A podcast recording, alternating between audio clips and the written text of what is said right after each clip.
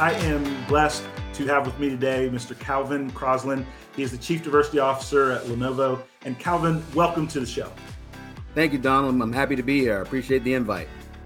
One of the things, Calvin, that we like to do, just so that our audience is talking as friends, is tell us a little bit about you. We're going to get into your role with Lenovo and, and some of those things, but tell us a little bit about family that you feel comfortable with and that professional journey that led you to be an executive at a pretty large organization uh, in in, uh, in, in our country.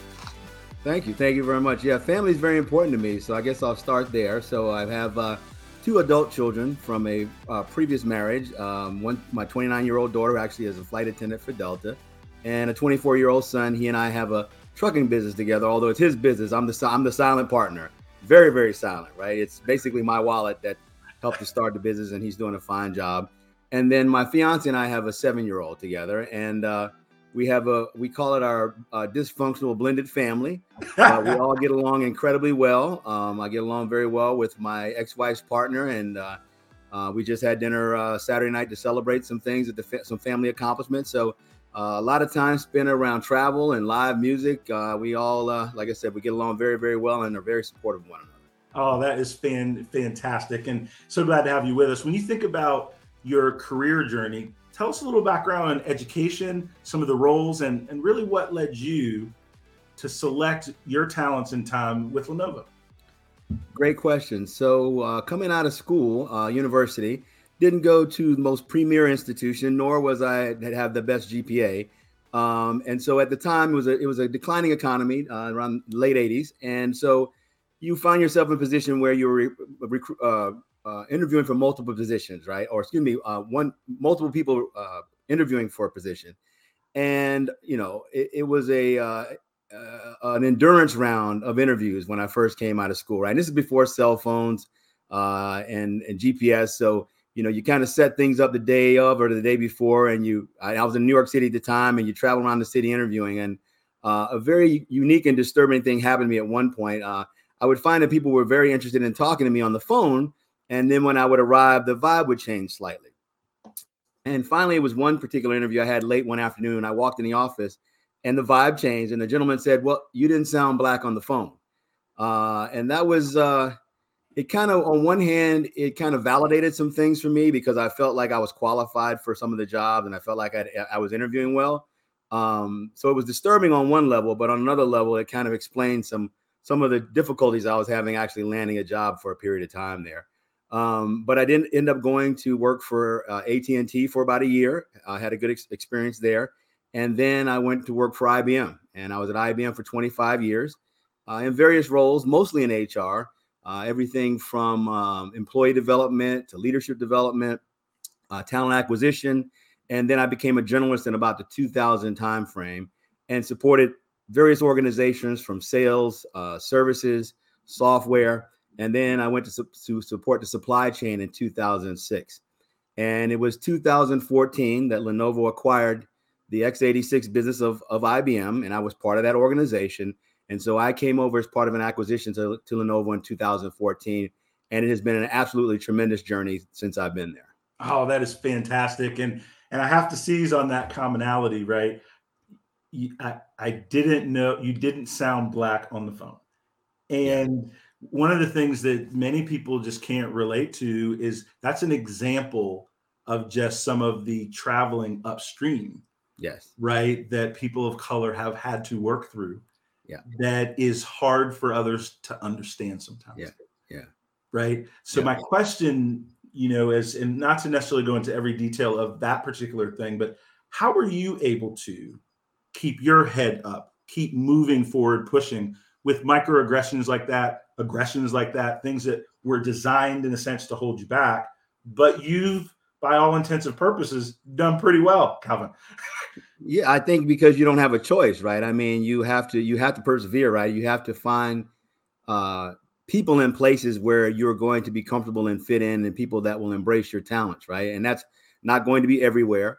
Uh some people as you said will use microaggressions, so it's slight things that are said, and then some people say things that are far more, uh, I guess, uh, outlandish or offensive uh, intentionally, right? And so, you know, over time, you just learn how to navigate a system. I think. Yeah, that's right. And I think for me, I had to figure out that winning was worth it. And I couldn't personally overreact to every instance that was trying to hold me back because that would distract me from the things that I was trying to accomplish. And so I had to develop a coldness to it almost um, in order to really keep focus on on on finding that right company for me mm-hmm. that would give me an opportunity and give me a chance to grow. So I appreciate that uh, very much. Let's fast forward to the present and let's talk a little bit about your role at Lenovo. And for many, you know, chief diversity officer is a new title. So let's start at some foundations. What does a chief diversity officer do? What are what are you responsible for in a multinational large corporation like Lenovo? That's a great question. And, you know, it's, it's not really new for Lenovo. Um, I'm the second chief diversity officer. My predecessor, Yolanda Conyers, was the first, and she was here since 2005. And so she set the foundation for a lot of what we do today, right? So if you think about diver- diversity, it really is around representation, right? And does your things like does your executive population mirror that of your overall population? And does your overall population mirror the workforce or the or, or what talent is available in the marketplace you know let, let's say example in the it industry right? So that becomes some of the focus from a diversity standpoint.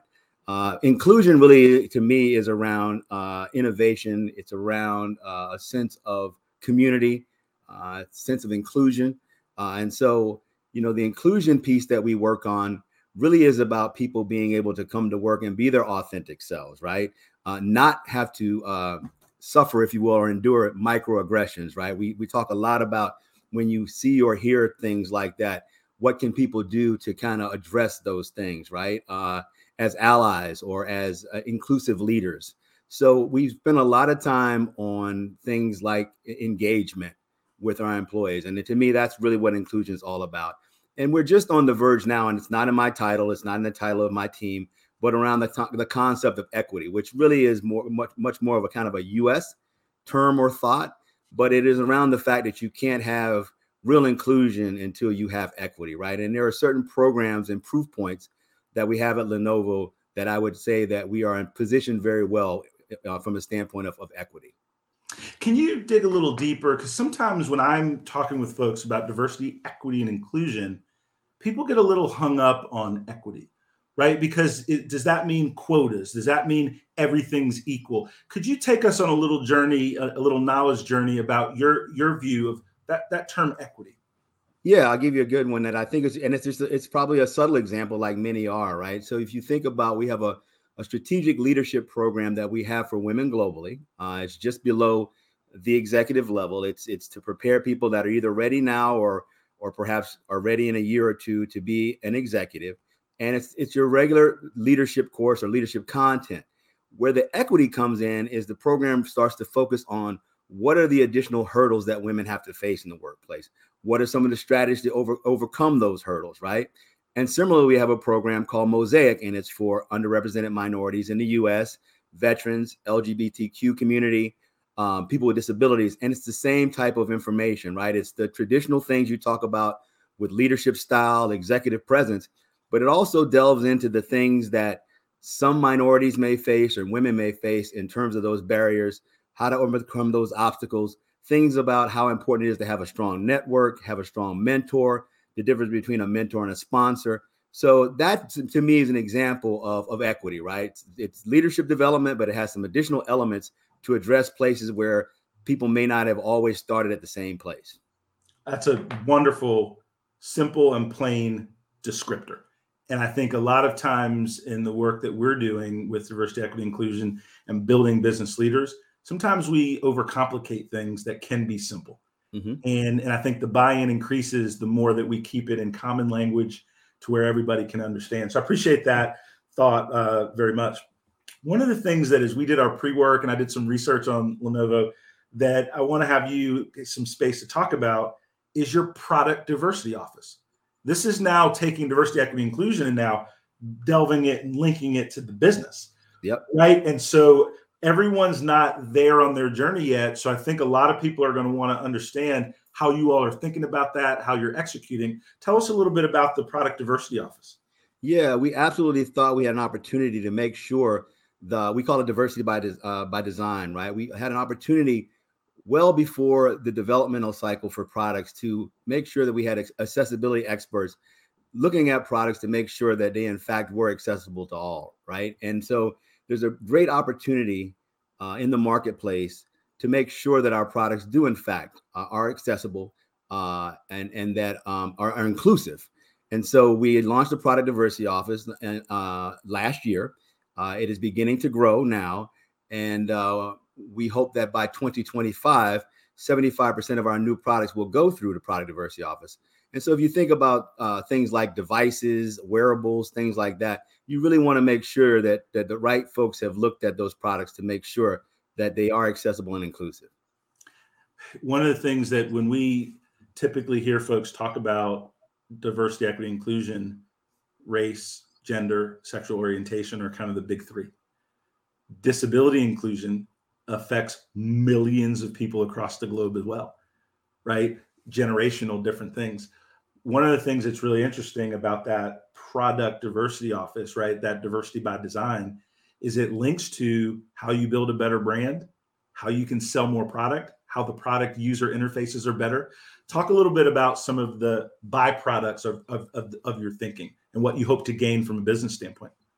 Absolutely. And those are exactly the things that we want to gain from it, right? There's a there's a tremendous market out there of people that that have neuro and physical disabilities and we want to make sure that our products address those things right? And so and we also want to make sure that we don't have any situations that we embarrass ourselves by launching a product that is not right?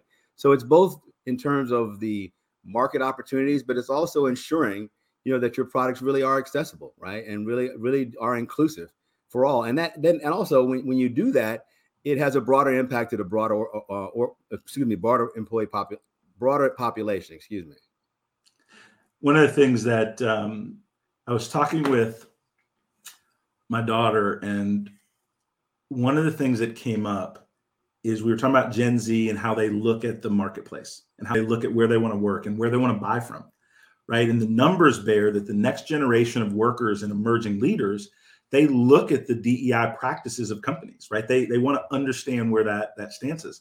And one of the things that came up is that they they don't like to buy from or work for companies that are filled with empty promises. And so, one of the things that I see you all doing at Lenovo that's super commendable is putting that promise of diversity, equity, inclusion into the products that you're pushing and selling to market. And that linkage, right, teaches your employees throughout your organization how important it is. And so, from as a practitioner in the DEI space, I'm not seeing this enough but uh, I'm seeing you all have a really nice leadership opportunity uh, in that IT, that technology space to do that. And so, bravo on that. Thank you. One of the things that I want to hit is now when we're looking at some of the different employee resource groups you all have. And one in particular that that when you started talking about it, you lit up a little bit, and and I could just see the the, the pride in what you are all doing. Talk to us a little bit about the the neurodiversity internship program. Yeah, so that's something we did just last year uh, in partnership uh, with Link IT. Um, we had two uh, individuals come on board that were neurodiverse. Uh, so, as you can imagine, uh, because it's uncharted territory for us, there was a fair amount of training for our hiring managers, for our HR team, right, uh, and for the team that they'd be working with, and also for the candidates themselves. but something we're very, very proud of. We got some very, very good feedback about our products and our workplace when you think about, you know, one of the things that I, I, I like to think I'm a good listener. I take lots of notes.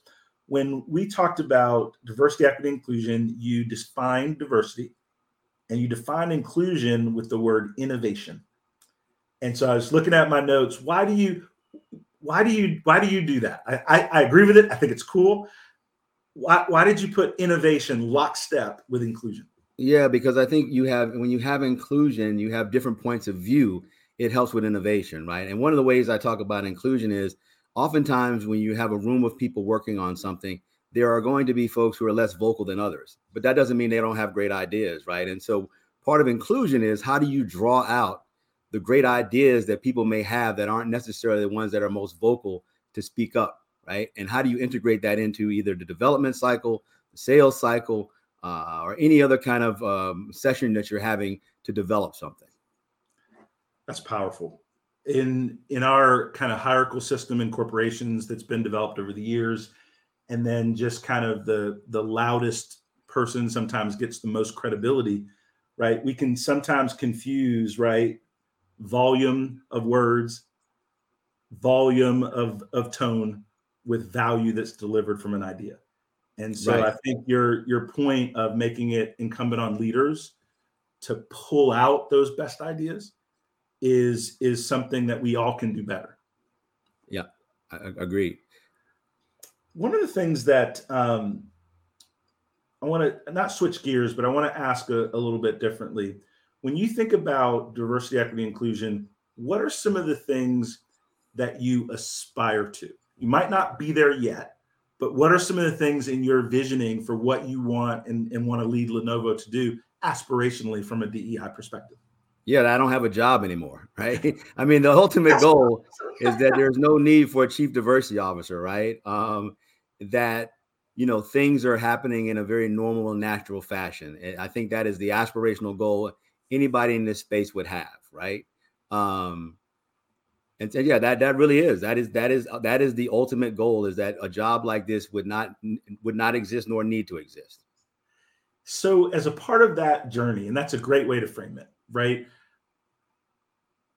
There's obviously executive support within your organization because you have the role, you have the funding to do a lot of these cool things. But within any organization, there's folks that aren't quite there yet. What are some of the things that, and we don't want to leave those folks behind because of a lack of knowledge or understanding or different things.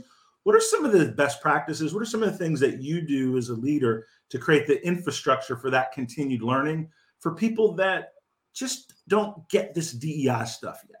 But yeah, you know, I think, yeah, I think one of them you mentioned earlier about Gen Z or and even our current employee base.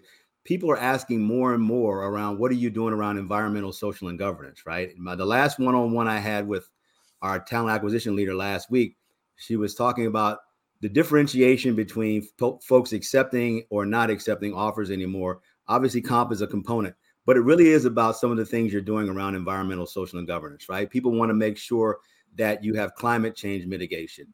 Uh, it, it, uh, they want to talk about sustainable materials. You obviously, not obviously, but oftentimes get into the diversity inclusion aspect of what is the representation? Are there going to be folks that look like me? Philanthropy. What are you doing to give back to the communities that you that you work and live in? So I think the compelling reason from a business perspective is uh, our analysts, uh, our investors and, and, our potential employees are asking these types of questions. And so certainly you want to have a good story to tell around all of these factors around environmental, social, and governance. And I just happen to own two of the three under social. Oh, that's fantastic. And you echo the point. I was doing a, um, a webinar earlier today that'll that'll be launched, but we were talking about diversity on boards of directors, right? Mm. We were talking about that pipeline and, and that process mm-hmm. for for doing that. And one of the things that obviously came up at that conversation level was ESG.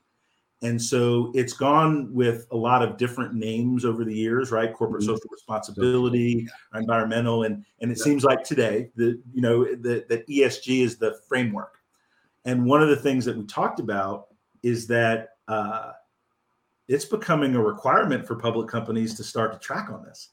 Absolutely, yeah. Not just like I said, not just you know investors and analysts um, but potential employee with current employees, but also candidates, right? And it's it's one of the, the top things that uh, our, our, our recruits are asking us, candidates are asking about. So yeah, absolutely. In order to be competitive for talent, these are the types of things that you're going to have to ensure. So let's talk about the the philanthropic work for a minute, and because you have a couple of different roles right? Mm-hmm. So not only are you the chief diversity officer, but you're also president of the Lenovo Foundation. Tell us a little bit about that, that work, some of the things you're proud of that Lenovo is doing there. Yeah, that's it's a similar mission, but externally, right? It's about what are we doing in the communities that we live and work, uh, and our primary focus is around smarter technology for all. So what we try to do is we try to make sure that we're working with underrepresented communities uh, and populations around STEM education, uh, very proud of the work that we did during COVID uh, for remote learning, uh, also for in the healthcare industry. Uh, so we also work on d- disaster relief.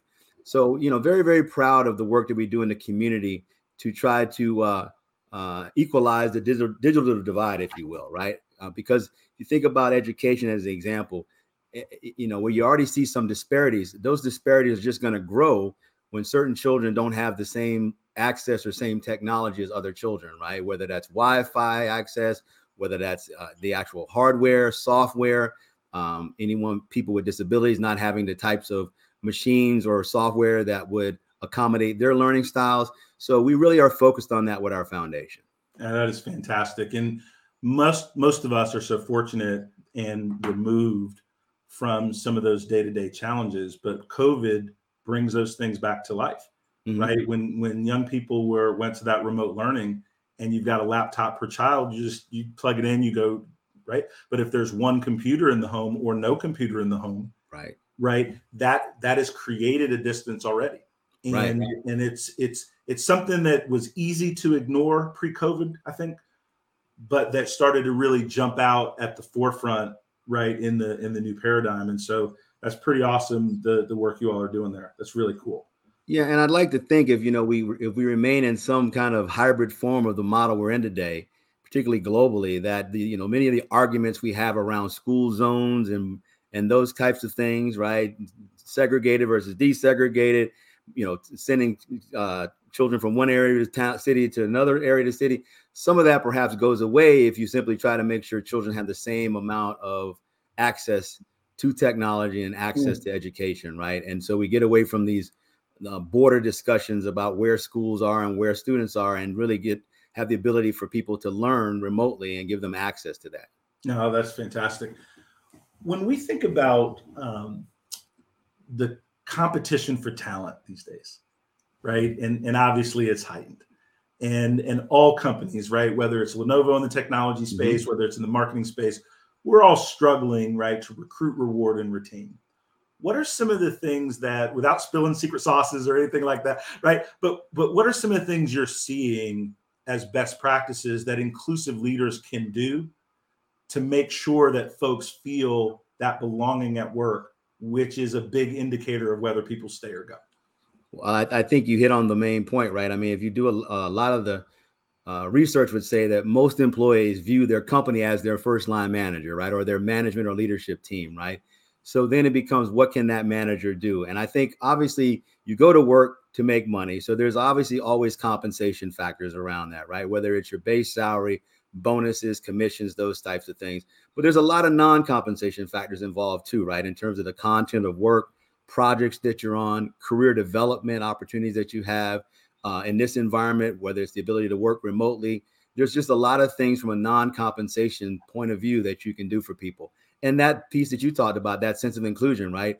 If you come to work and you have a sense of family or a sense of community, that's more difficult to leave than just simply leaving a paycheck, right? When you think about the people that you work with and really enjoy working with, and that's kind of your work family, that's a little bit more difficult to walk away from when it's purely you're talking about money uh, to go to another company. So I think the emphasis really has to be on the employee um, uh, value proposition and the employee experience. No, that's good. The employee experience. I think it's it's a, it's another powerful point. Let me ask this as we wind our time together, and, and I'm so appreciative you took some time, and 30 minutes is just like it flies it, by, right? It, it, really flies by, and that's a good thing, right? That that means we're we're we're, we're vibing. What do you look for? What do you want to emulate in leaders that you admire? Right when you look, because you talk with leaders across the globe, what are some of the characteristics you see in those successful leaders that others should should should strive to emulate? I think really the, the differentiator is the ability to lead people, right? I've worked for as an HR generalist from about 2000, yeah, 2000 till now. Um, I've seen a lot of different leaders in action, and the best leaders that I know are really great people leaders, right? Some of them are very good technically, some are very good with finances, some are very good with, you know, whatever their discipline is, right? But the the real differentiator is people that are great people leaders and surround themselves oftentimes with people that think very differently than they do, right? Because they understand where their strengths are, and what they try to do is put put a team together that really fills the gaps that they may have in in their technical knowledge or in their leadership, right? So I think that's the differentiator is being a really good people leader. Um, no, I appreciate that very much. What if I? What would you like to share that I didn't ask you? right? Like what what point as you as we kind of wrap, wound things down and, and and wrap up, what what kind of closing comments or a specific point that maybe I just didn't think to ask you as we wind our time together? I think you asked me a lot of really great questions. You know, the one that I probably didn't get to, to delve into as much was uh, around our employee resource groups. And I would be remiss if I didn't thank each of those groups for the work that they do. Um, there is no way my team could do the things that we do without the help of the ERGs, right? I mean, when you think about things like uh, that sense of, of, of, of belonging, that sense of family, that sense of cultural sharing, networking, mentorship, uh, career development, um, there's just no way that my team could do all of that. And just to have that grassroots um, effort from our ERGs is incredibly important. And we also had, I guess, now I'm thinking about it, there's two other things I should mention. Um, we had an organization uh, of employees come together right after George Floyd called All In in our North America organization that did a lot of that, right? Um, was focused on diversity and inclusion, um, you know, gr- mentoring, uh, even externally thinking about uh, things uh, going on in the judicial system.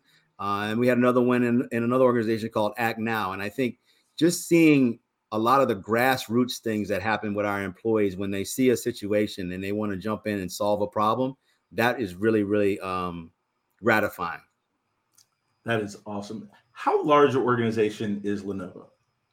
About 71,000 uh, globally and and you're in what 180 co- countries is that what I, yes yeah right so this is a true global enterprise absolutely right? absolutely and and one of the things that you know my final thought and is that right i think it's awesome for our industry leaders right to want to show up in a meaningful way in these moments right because the the if we wait for just our government or religious leaders, or any one group to solve all of our problems, nothing will ever get done. Exactly. But there is, but there is a certain uh, influence structure, right? That leaders and large employers, right, have the ability to do great things for our society. And and I think it's awesome what Lenovo is is doing, and and I think it's great. Thank you. Yeah, you're right. I mean, I, I, often say that diversity, when you talk about that representation, right, of the workforce, often falls on our leadership, right? Uh, and mostly our senior leadership when you talk about executive level. But when you talk about inclusion, that's something that each and every one of us can do day to day when we come into the into the office, right, or come into the workplace, whether that's at work physically or remote, is making other people feel welcome, right, mm. and making other people feel included. And that's something we all can do. And as you said, you can't wait for the government or you know a senior leader or all that to, to, to cascade tops down that's all of our responsibility when we come to, to the workplace or anywhere we go at, frankly. I um, was talking with a leader earlier, and um, her name is Hilda Ragland, and she's on the board at North Carolina A&T and a very successful uh, business person. And the statement that she said that that you all are emulating is let the work you do, right, be your shining star. Mm-hmm right? And because there's a lot of folks talking about it, right? There's a lot of yeah. plenty of people talking DEI, plenty of people signing pledges, yeah, yeah. right? Like, it's all good. Like I'm not, I mean, but but then there are those that are trying to really put that budget behind it, that intentionality behind it, and uh, it is really cool to see. Calvin, thank you. I know you're busy. You could be doing a lot of different things, a lot of different places. And for you to take 30 minutes, 40 minutes and spend time with us and our audience we do not take that for granted. And then really, really glad that you decided to spend some time with us. Well, it's been my pleasure. No, there's nothing I would be prefer to do right now, Donald, other than talk to you. This has been a great conversation. I want to thank you. Oh, you're very welcome.